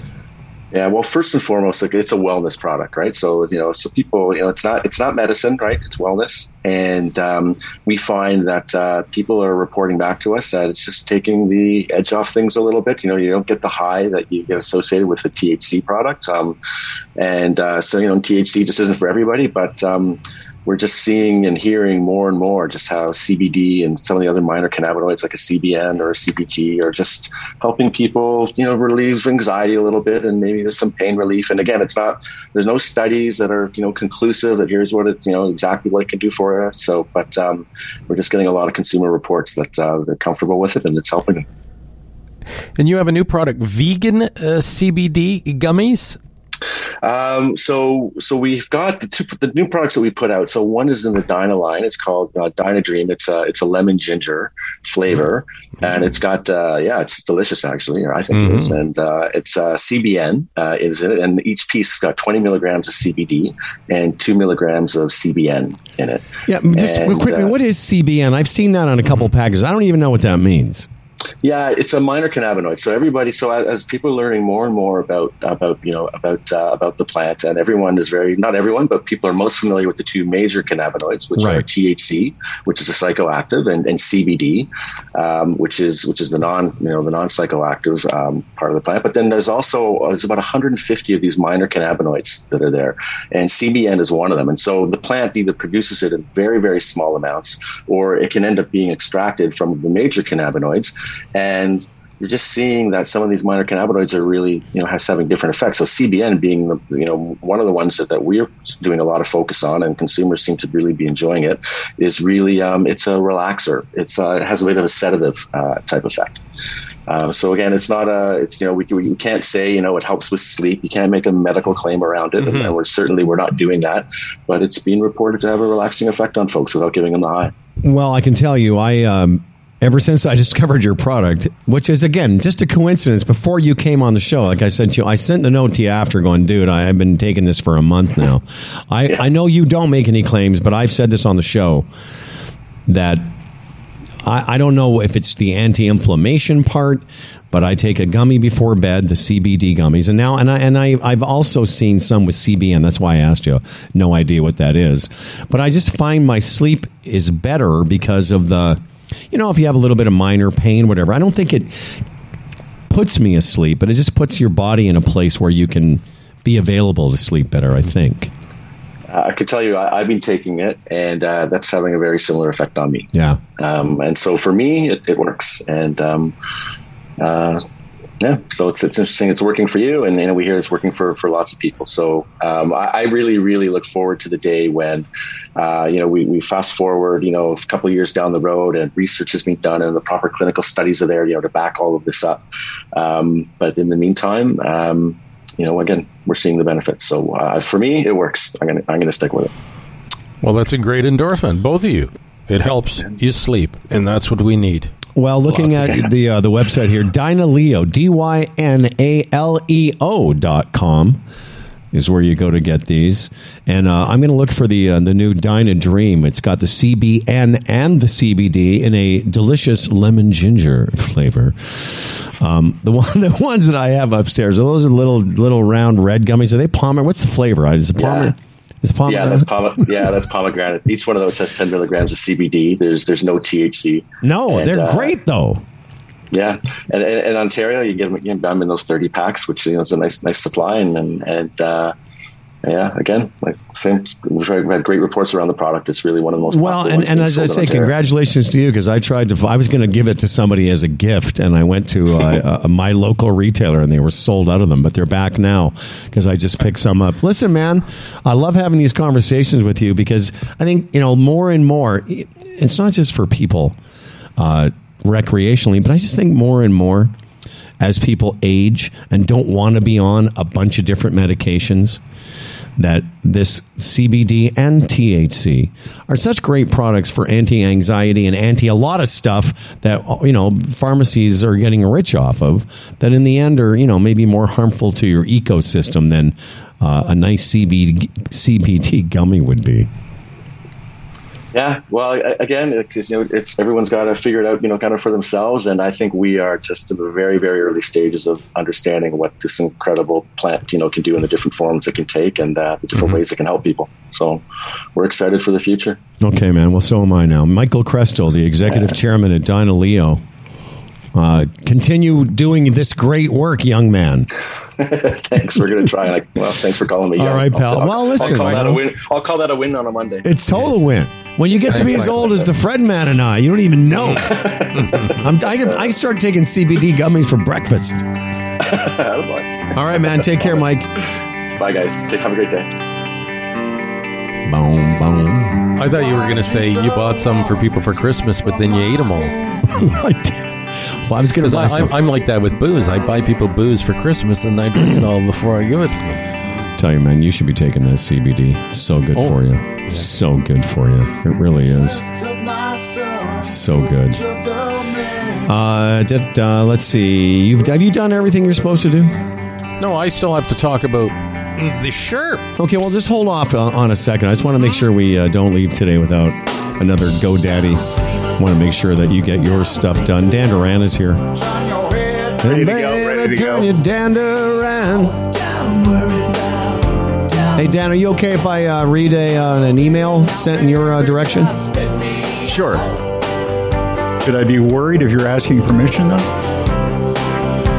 Uh, I don't know. Okay, well, let's take care of it. Hey, guys. Hi, guys. Says uh, Jeff Kilborn. I just received my Manscaped performance package. Because I guess he heard you talking about it, Dan. Heard us discussing it. Uh-huh. Hold on, I'll get you the actual... Hi, guys. Hi, Hi guys, says Jeff. I received my Manscaped performance package, which I, of course, purchased using the H F discount code. Um, I should probably have that in front of me, right, Dan? Probably, but that's okay. H F Manscaped twenty is the promo code. Here's this question. He says, before I use it, I have a question for the resident Manscaped expert, Dan Duran. Oh, okay. Dan, He wants to know, does Dan like to chub up before using it to get the skin nice and taut, or is he too worried about risking an eye injury if he does this? So that's a legitimate question, Dan. Yeah, I would recommend that one uh, one does not do the chubbing part, because uh, you're you're impairing the view of other areas of the uh, well, I guess you would be the manly parts.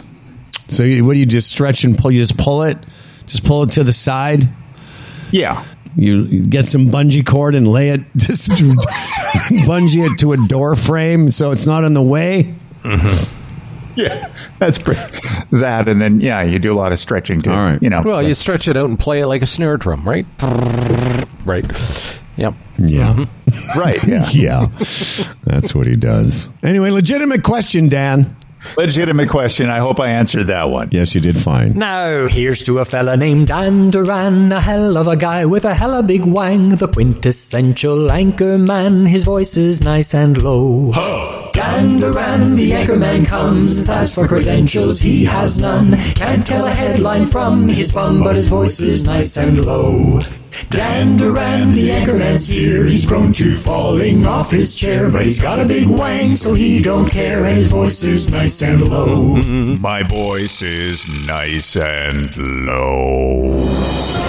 And now with the uh, Humble and Fred news brought to you today by GoDaddy. We'll get to more about GoDaddy in a second, but first, Go Daniel with the news. So many things going on right now, and it is Lunar New Year's Eve. The Lunar New Year is the most important annual holiday in China and falls on Tuesday, February first, tomorrow. So it's the year of the tiger. Out with the ox, in with the tiger, and there's lots of people eating uh, all kinds of great food tonight as well. Yeah. Okay, think about this. You need a transplant. You can't get one unless you get the COVID vaccine. You're an anti-vaxxer. What do you do? You know, I read this story, yeah. Guys, two times yeah. in the past week. Two times. First, there's a guy in Boston, a thirty-one-year-old guy in dire need of a new heart.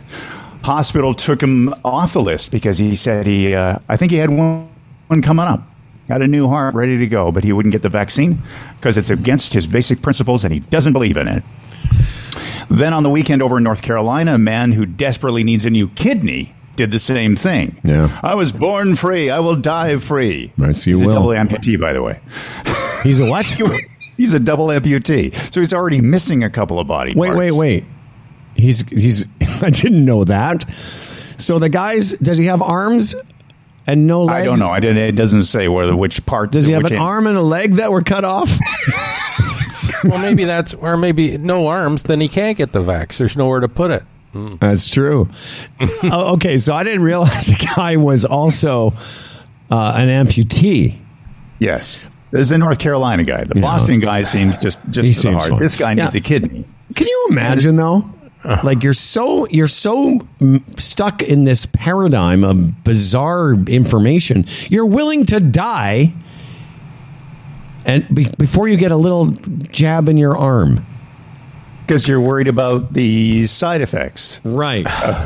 I know it, it's just so unbelievably tedious at this point to hear, hear these people. It's. You know, we we're talking to, you know, earlier about the hospitals here in Ontario and everything, and the numbers, like ten percent of the population are responsible for eighty percent of the I C Us, the unvaccinated. It's, it's, you know, and because those people are in the hospital, there's other people not being able to get surgeries, like yeah. cancer surgeries, getting screenings and all these things. So again, that little segment is interrupting so much for the rest of us. And this here's another example of people just, where are your priorities? It's crazy. But in a weird way. Yeah. Do you not... I wanted to ask this as a question, but I was going to yeah. tell you how I feel. I, I got to almost respect these two guys because, I mean, in yeah, a weird way you yeah. do yeah. because... They, I mean, there's nothing I believe strongly enough that if I needed a kidney... No. If I needed a kidney, I'd say, well, you'd sort of go along with anything. V- vaccination, great. Uh, you know, um, Get rid of my Tiger Woods Weedy box. Fine. Whatever, whatever you need from me. But just think about that. So those guys were in line. So they actually found organs yes. for them. Yes. And even, getting that is amazing. You know how many people don't, you know, are in line for an organ transplant and n- don't get the opportunity? Yeah. So am I clear? These guys actually rejected getting... Yes. Yes. Like, and, and the hospitals said, both independent of each other, said that the reason we want the vaccine is because organs are at such a premium. We want to make sure that it goes into somebody that has a good chance of living after it. And of course, your immune system is compromised after. Uh, so of course really it is. Anti-rejection is a huge thing in the uh, transplant world, as you well know. It's just crazy. But oh. but I in a, in a weird way, it's almost like, wow, man, you know, we all think we hold certain principles, mm. you know, to be, you know, unimpeachable, but there's two guys that are like, okay, one guy is double amputee. He's like, hey, what else can happen to me? You know, so often I find myself thinking, I'll just, uh, I'll be so glad when it's two years from now so we can be over this. But then I think, shit, I'll almost be sixty-eight. No, I don't want two years to go by. Yeah, man. Well, you were, we've been saying that for the last, you know, I yeah. don't know how long. You know, how long has it been? We've been going, well, you know, when this gets behind us. But that's why you've got a carpe the diem, my friends. Carpe the diem. Carpe diem. Carpe. No, uh, yeah. Anyway, t- you know, so just take that story and put it on the pile. Yeah. Of of of stories that just leave you shaking your head. Yeah, the stories of the mm. anti-vax radio hosts that are dying because mm-hmm. they refuse to say they have COVID, and then they put out these videos days before they die. It's, you know, again, it would be easy to make fun of them because they, the rest of us think, it, most of us think it's so simple. But I think what you said today, and I want to remember it because I keep I keep forgetting things now. But when you said that there are there, there's no freedoms being taken away from anyone. You no. you can do whatever you want if you yeah. want to. Just the same way you you can, if you want to drive a car, you need a license. Right. Uh, but if you don't want to drive a car, that's fine. You have the right not to. Yeah, nobody's make it. Nobody's freedom has been right. has been trampled here. It's just it's it's your choice. What what like you know when the when the when the country comes out and says everybody must be vaccinated no matter what the circumstance is. We've ha- we have your phone number, we have your uh, social insurance number. We're going to make sure you get the vaccine. Okay, talk to me about freedom. Because that's fine. It's like, hey, if you don't want to get the vaccine, great. How know, many times do we have to say that? I know, this? but it's, it's not like, like Justin Trudeau is driving around yeah. in the Vaxmobile coming to your yes. your home. Don't get it. That's fine. And, and and and I'll repeat it. They're not rounding it, up people. In, what's no. that, Dan? I was just saying they're not rounding up people and putting oh, them no. in camp. And, no, they're not.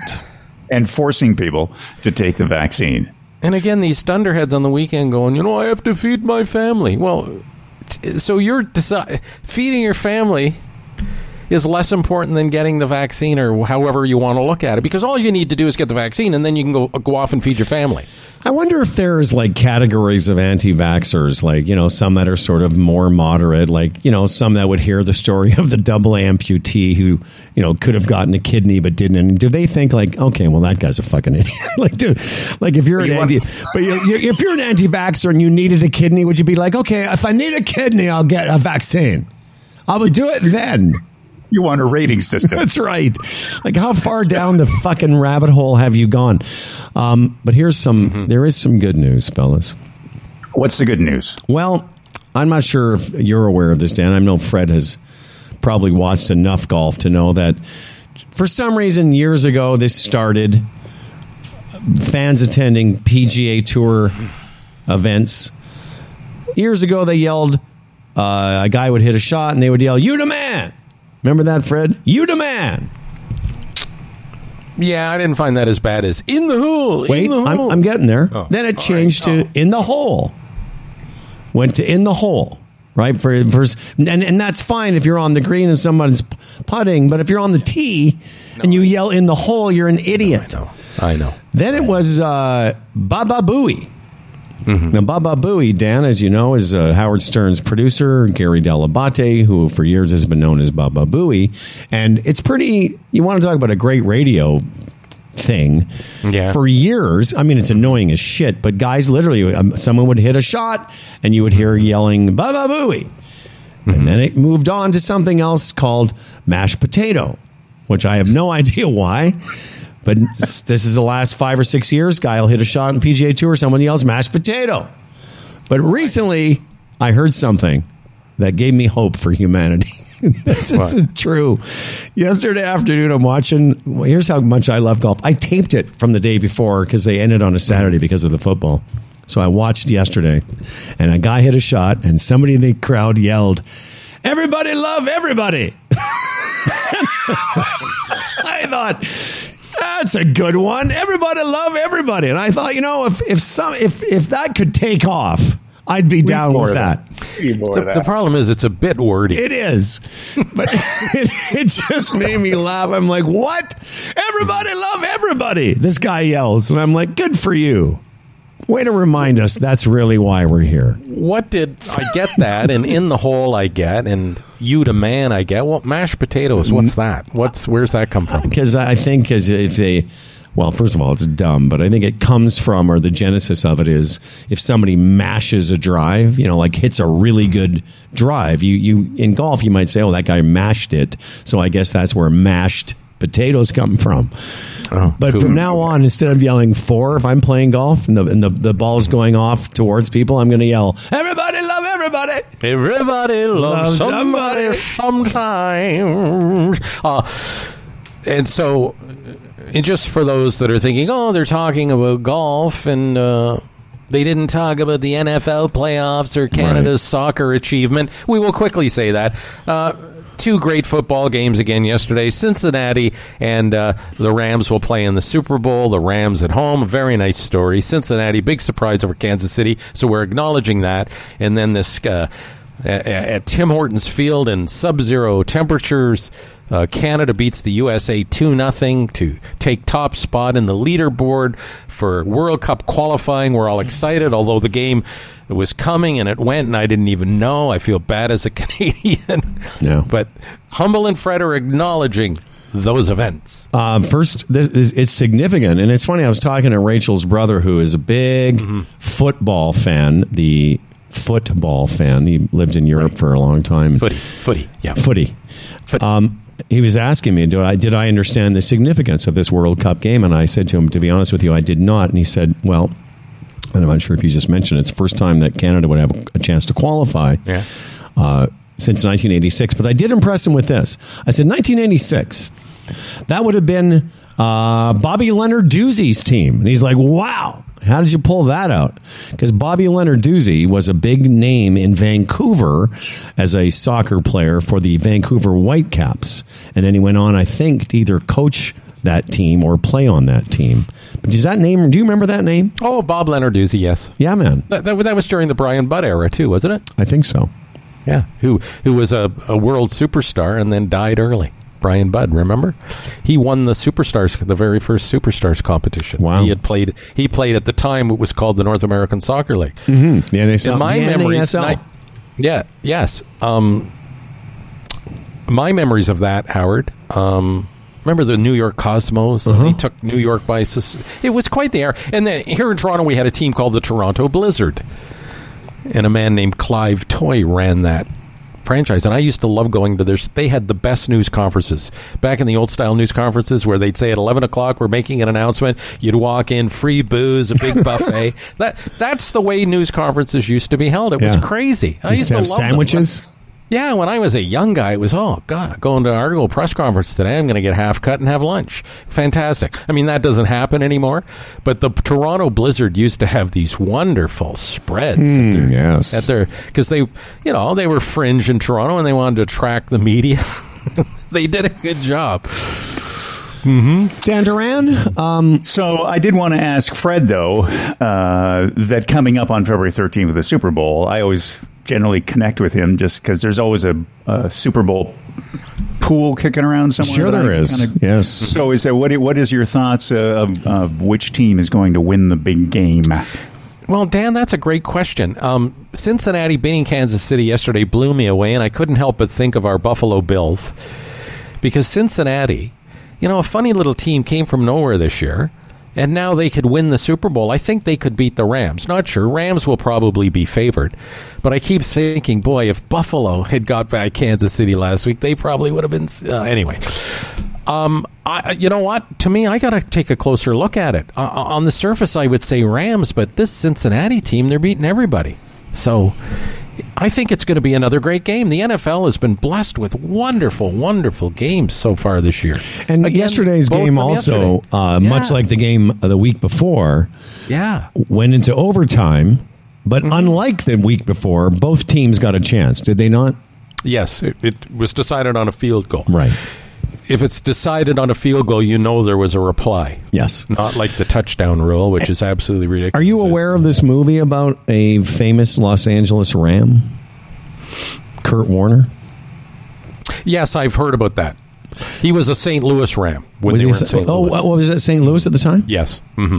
Yes. Well, it's an interesting story. I'm aware of him.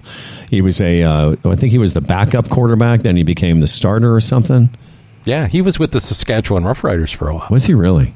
Yeah. Well, the movie of his life is coming out. I didn't realize, you know, of course, Americans, the comeback of the, you know, the, the man with heart. But it does. I mean, I love those kind of movies. I'm a sucker for them. So I'm going to, whenever it comes out. Um, two things. Yes, I wonder in that movie whether they will mention the C F L aspect. It was brief. I don't even know if he played or he, he was he went to training camp and then left, but there is a C F L connection there. And apparently, Howard, he's an immense Bible thumper. Oh, is he? Yeah, huge. Well, I don't know. The guy we had on this morning uh, must have said, uh, God rest his soul, a bunch of times. I, at some point, was going to go, really? Do you, you think God's in, concerned about that right now? Uh, I'll tell you what I'm concerned about. Number one concern. About? Pardon me, Dan? What are you concerned about? I'm concerned. Really? Are you concerned? Yes, Dan. Are I'm you, are you transitioning about... into something? Pardon me, sir? Are you transitioning? Yes, I'm concerned about people and their access to, you know, creating their own websites, Dan. You know, I don't know oh, if people good, are... Yeah. I don't know if people know what they're doing, Dan. It, it bothers me. Where, where, where should I go? Well, that's a very good question. I think you should go to GoDaddy.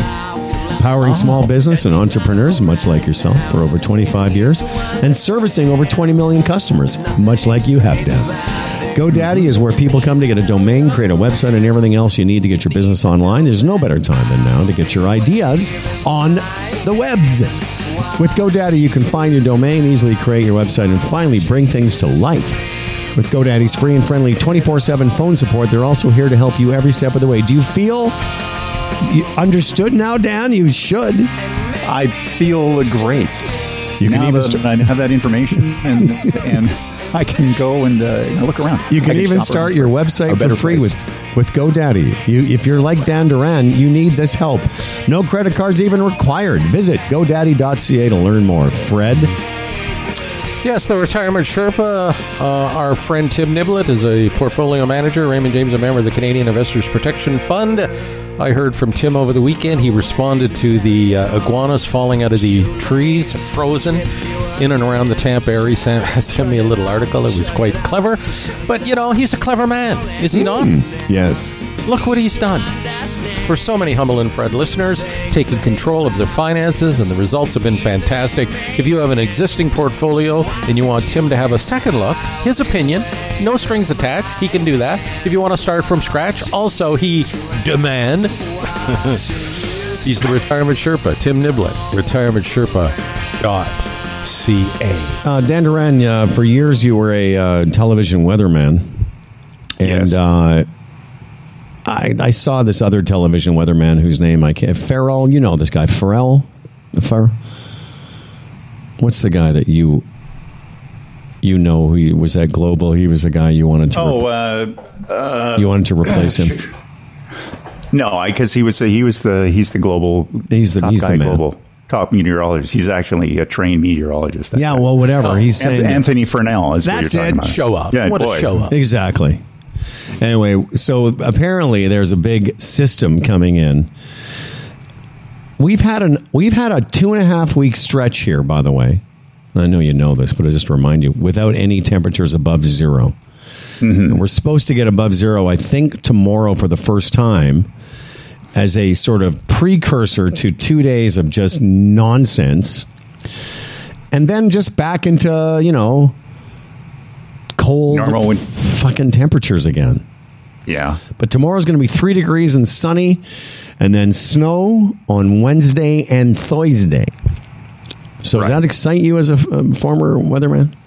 It excites me when it gets warm. Well, uh, drastic temperature changes always interest me. And mm-hmm. that, that, and it's also interesting that that storm, we're kind of not really getting a huge piece of that uh, that thing that, that put everybody in the in the that moved out the East Coast towards the Atlantic. We're not getting Canada, that storm. We're getting a different storm. Well, this uh, this is a different situation, I think, unless I'm reading it wrong. But that yeah, storm, that one's over. That one's over. This is a new one brewing. Yeah, yeah. But it's always fascinating to see that happen. Yeah. When the temperature does that big swing, just like when we were in Calgary. I mean, I was always fascinated by the Chinook. Yeah. The Chinook's coming in across the mountains, and we're, we, you know, blast twenty degrees, twenty, thirty degrees difference in just a couple of hours. I was going to start driving south on Thursday. It looks like I'm going to be delayed because I'm not driving in that shit. Freddie's too scared. Well, Rachel was worried. Are we, you know, she said, oh, with, uh, are we going to be able to leave on Friday? I said, yeah, Friday night by nine o'clock. I'm sure things will get back to normal. But Wednesday and Thursday are going to definitely be something around here. Yeah, why couldn't it have been next week when we're already in our warm destinations? I don't know, man. You know, why like, do we have to endure that before we leave? You know, really, we're cursed. That's right. We're cursed. We really are. Why us, Howard? Why? You know, I have this theory about our show. We are the Toronto Maple Leafs of radio. Yeah. We I are. bet you if Jesse and Gene made the same plans, exactly. The storm would come a week later. That's right. Yeah. Mm-hmm. That's right. Really, hey, Dan, by the way, you got to work on your... your self-promotion here. I'm today I'm online looking at these news stories. This, there's a guy in Quebec City that's getting all sorts of attention for making ice and scu- uh, snow sculptures on his front lawn. Oh. Like he gets all the attention. And look at the work that you're doing up on Chemung Lake. The wonderful work you're doing. And honestly, the only people that know about it is your close group of friends. It's not fair, Dan. I will get more. more uh, I'll get on it.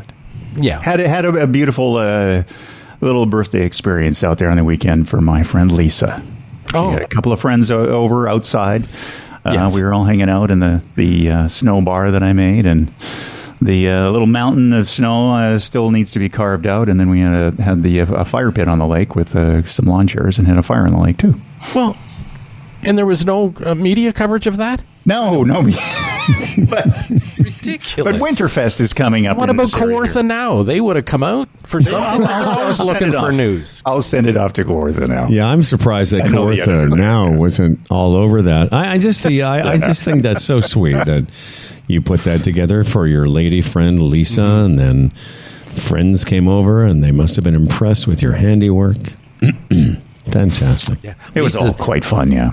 Oh, Lisa's. Uh, New boyfriend, Dan, we met him. Oh, man, he can make a snowman. It's oh, that's wonderful. Right. It's amazing. And I'm sure I'm sure the lady, the ladies were talking, well, how does he make, how does he dig these holes in the ice? And Lisa's like, you don't even want to know. You don't even want to know. It's his love auger. That's what oh, I was going to say. Sure, yeah. It's his love auger. I know what an auger is. By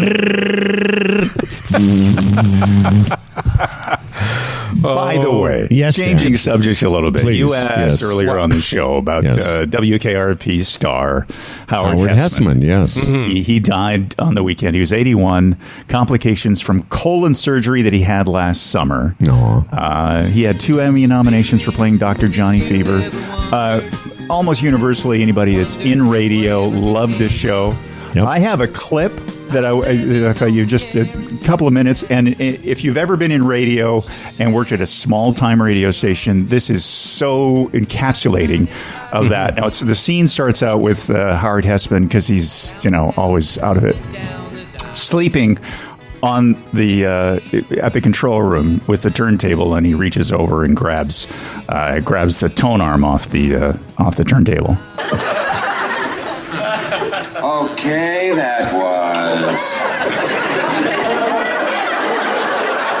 Felix Mandel's orchestra with their beautiful version of the all-time favorite, How Can I Miss You If You Won't Go Away? I'm sure all you doughboys out there remember that one. And for some reason, we'll be right back with more of your favorite recorded melodies after this.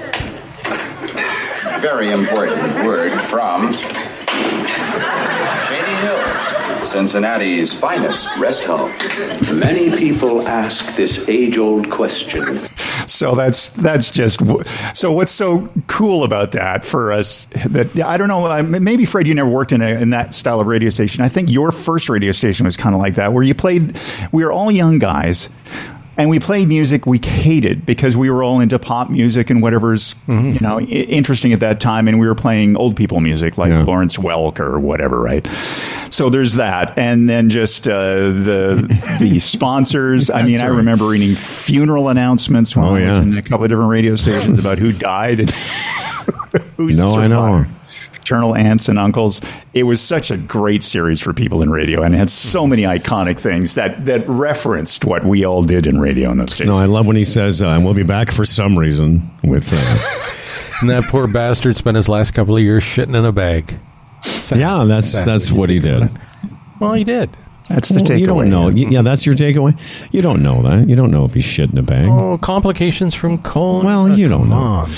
Um, you know, my name is Howard Glassman. I'm not sure if you two are aware of that. And many times in my now forty-five-year career, people have called me Howard Hessman on several oh. occasions. And I'm like, no, that's the guy from W K R P. Hessman and Fred. But I also plan to be shitting in a bag, not for any medical reasons, just because it's, no, it's convenient. convenient. just, just for the fun.